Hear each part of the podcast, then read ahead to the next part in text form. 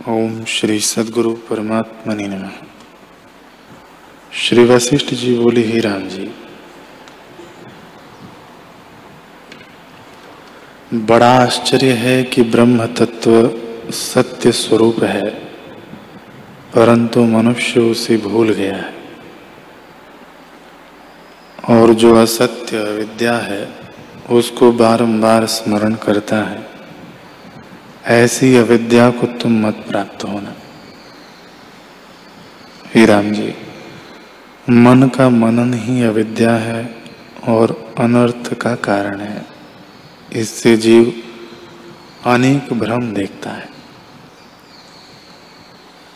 मन के फुरने से, अमृत से पूर्ण चंद्रमा का बिंब भी नरक की अग्नि समान भासता है और बड़ी लहरों तरंगों और कमलों संयुक्त जल भी मरुस्थल की नदी समान भासता है।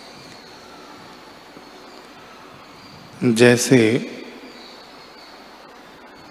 स्वप्न में मन के फुरने से नाना प्रकार के सुख और दुख का अनुभव होता है। वैसे ही यह सब जगत भ्रम चित्त को वासना से भासता है।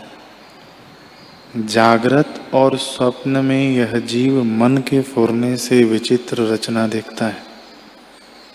जैसे स्वर्ग में बैठे हुए को भी स्वप्न में नरकों का अनुभव होता है।